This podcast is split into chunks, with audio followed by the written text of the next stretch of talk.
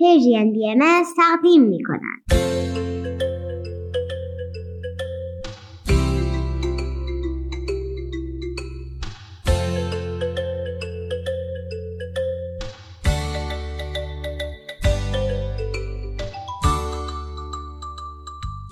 سپیدار و ویز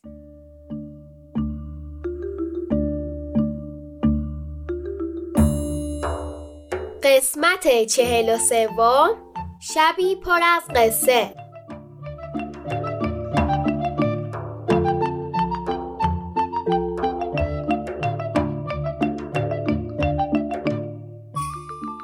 دوستان عزیز روز بخیر.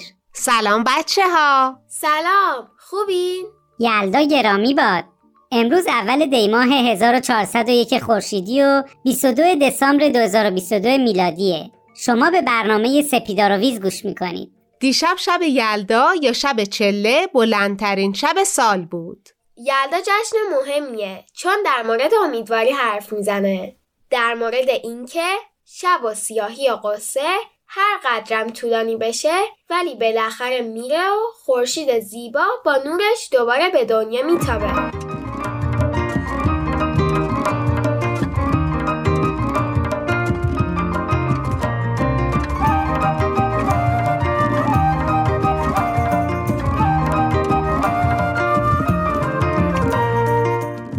زیبایی رسوم سرزمین شما هستم.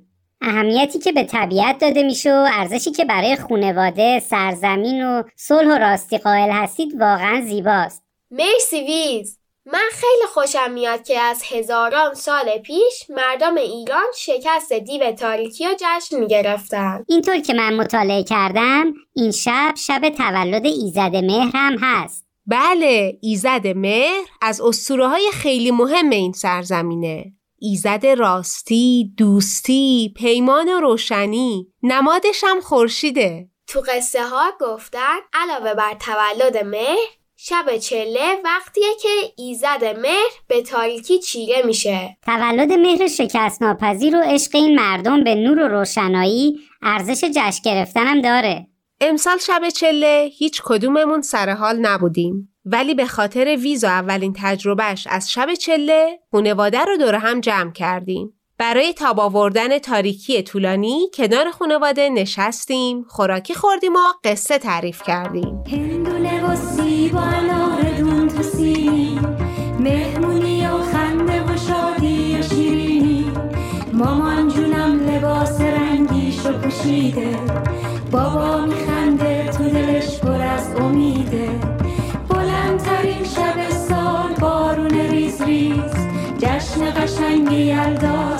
water boy.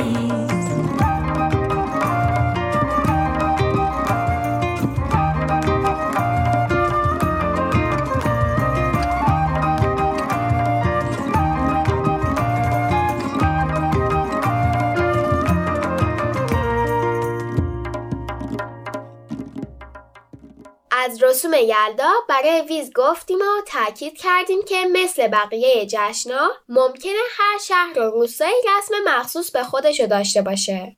میشه اگه شهر و روستای شما رسم به خصوصی داشت برامون پیغام بذارید و تعریف کنید؟ ولی چیزی که بیشتر توجه من رو جلب کرد اهمیت پرورش اندیشه و فکر نزد ایرانیان از زمانهای دوره. ویز درست میگه. به نظرم اهمیتی که مردم به قصه ها و شعر می‌دادن از همین رسم قدیمی پیداست. از سالای خیلی خیلی دور خانواده و دوستان دور هم جمع می شدن و قصه تعریف می کردن. شاهنامه می خوندن و با کتاب شعر حافظ عزیز فال می گرفتن. توت شیرین و بادو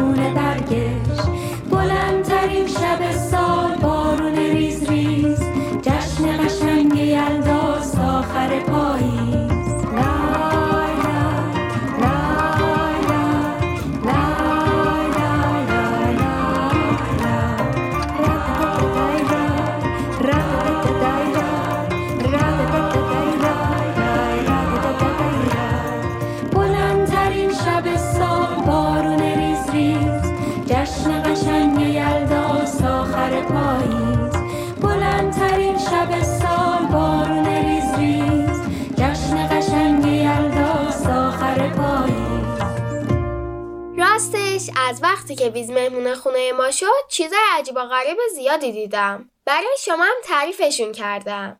ولی واقعا واقعا پارسال شب چله فکرشم نمی کردم که سال بعد یعنی امسال یه مهمون از فضا داشته باشیم. تازه اون برامون فال حافظ بگیره و با تسلط زیاد همشو بخونه. هاها کائنات پر از چیزای غافلگیر کننده است. دیشب ویز نقل مجلس بود.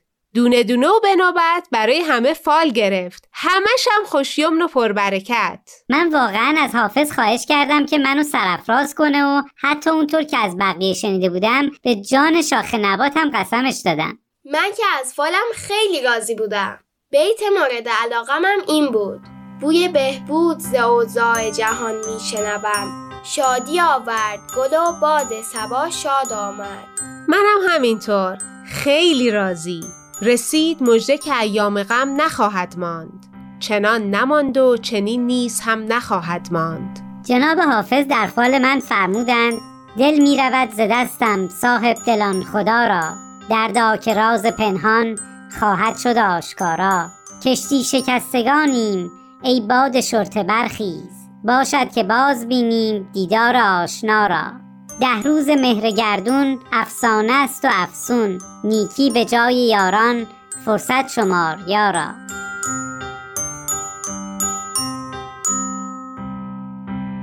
بچه ها جون شما هم فال حافظ گرفتید؟ برای شما چه غزلی اومد؟ تونستید به نیتتون ربطش بدید؟ اگه دوست داشتید جواب این سوالای سپیدا رو برامون از طریق تلگرام رسانه بفرستید.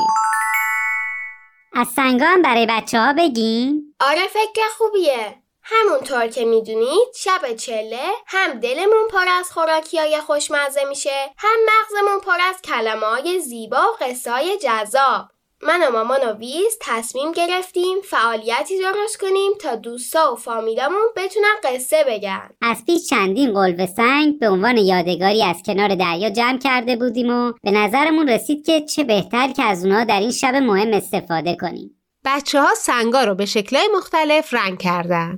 من یه مامان بزرگ و بابا بزرگ چند تا بچه کوچیک یه خرس بزرگ یه روباه و حتی پیروز رو هم کشیدم. همون یوز پلنگ آسیایی کوچولو و با مزه یه پادشاه و ملکه و قلعهشون هم کشیدم من مادر، پدر و بقیه اعضای خانوادم و به همراه دو تا از دوستامم کشیدم و رنگ کردم. چند تا درختم کشیدم. سنگایی که سپیدا رو ویز رنگ کرده بودن و توی یه سبد ریختیم و شب چله بعد از شام خوردن آوردیم گذاشتیم وسط میز. قرار شد هر کس سه تا سنگ برداره و یه قصه کوتاه با اون سه تا سنگ بسازه. همه دوست داشتن سنگ پیروز بهشون بیافته و یه قصه بسازن از اینکه تو کله کوچولو با مزه پیروز چی میگذره تازه این سنگا باعث شدن که خاطرات خیلی زیادی هم زنده بشن. مامان بزرگ سپیدار چند تا قصه یادشون اومد که قبلا وقتی بچه بودن بزرگترای فامیل براشون تعریف کردن. من قصه های مامان بزرگم رو نوشتم که یادمون نره حتما در قسمت های آینده براتون تعریف می‌کنیم من عاشق قصه پدر سپیدار جان شدم. ایشون سنگ پادشاه، پدر بزرگ و قصر رو انتخاب کرده بودن. قصه با مزه شد. بگیم به بچه ها بابا خوشحال میشه قصهش رو بقیه هم بشنون بگیم یکی بود یکی نبود غیر از خدا هیچ کس نبود یه پادشاهی بود که مثل بیشتر آدمای دنیا قصه خیلی دوست داشت در دربار این پادشاه قصه گوها از همه عزیزتر بودند. یعنی حتی از وزیر و وکیلم رتبه بالاتری داشتن و بیشتر حقوق می گرفتن. این حقوق بالا حقشون بود چون پادشاه هر وقت قصهشون رو میشنید می‌گفت به به بازم بگو بعد که قصه تموم می‌شد بد اخلاقی می‌کرد و می‌گفت ای بابا فقط همین قصه گوهای شاه همه سعیشون رو می‌کردن که براش قصه های بلند بگن. ولی همه قصه های بلند دنیا هم بالاخره باید تموم شن. شاه ناراضی بود. این قصه های معمولی رازیش نمی کرد قصه گوها دیگه بلد نبودن چطوری شاه راضی کنند. یه روز نشستن دور هم و مشورت کردند. به قول شما عقلاشون رو روی هم ریختند. دست آخر یکیشون گفت باید از بقیه کمک بخوایم. شاید یکی باشه که بلندترین قصه دنیا رو بلد باشه. برای همین جارچیا در شهر راه افتادن و به هر کوچه و خیابون سر زدن. هر جا رسیدن گفتن آهای مردم کدومتون بلندترین قصه دنیا رو بلده؟ به قصر شاه بیاد قصهش رو تعریف کنه و پاداش خوبی بگیره. مردم زیادی از پیر و جوون به امید سکه های طلای پادشاه به قصر رفتن و قصه تعریف کردند. ولی وقتی قصهشون تموم می‌شد پادشاه می‌گفت نه این بلندترین قصه دنیا نبود. تا اینکه یه پیرمرد دنیا دیده به قصر اومد.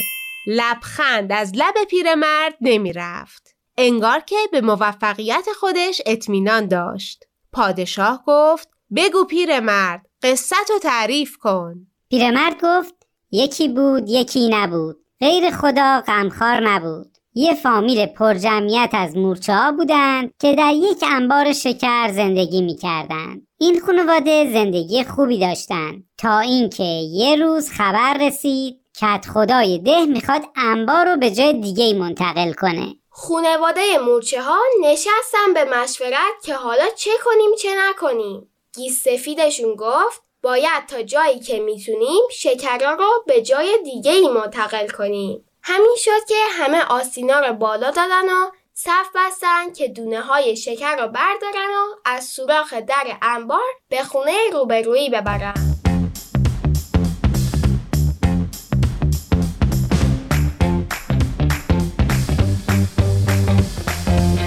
مورچه اول شکر رو برداشت و رفت مورچه دوم شکر رو برداشت و رفت. مورچه سوم شکر رو برداشت و رفت. مورچه چهارم شکر رو برداشت و رفت.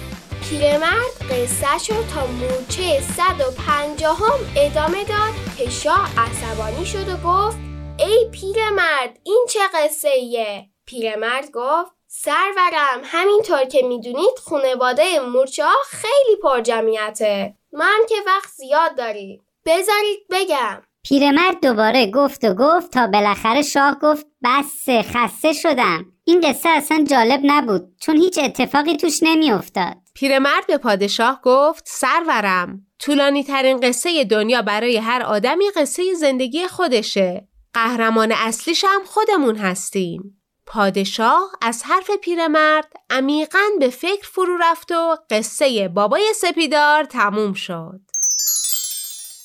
قصه بابا خیلی جالب بود. باعث شد منم مثل پادشاه به فکر بیفتم که قصه زندگی من چه شکلیه. چه فکر جالبی. داستان خوبی بود. عزیزان از شما ممنونیم که به ما گوش کردید. فعلا خداحافظ.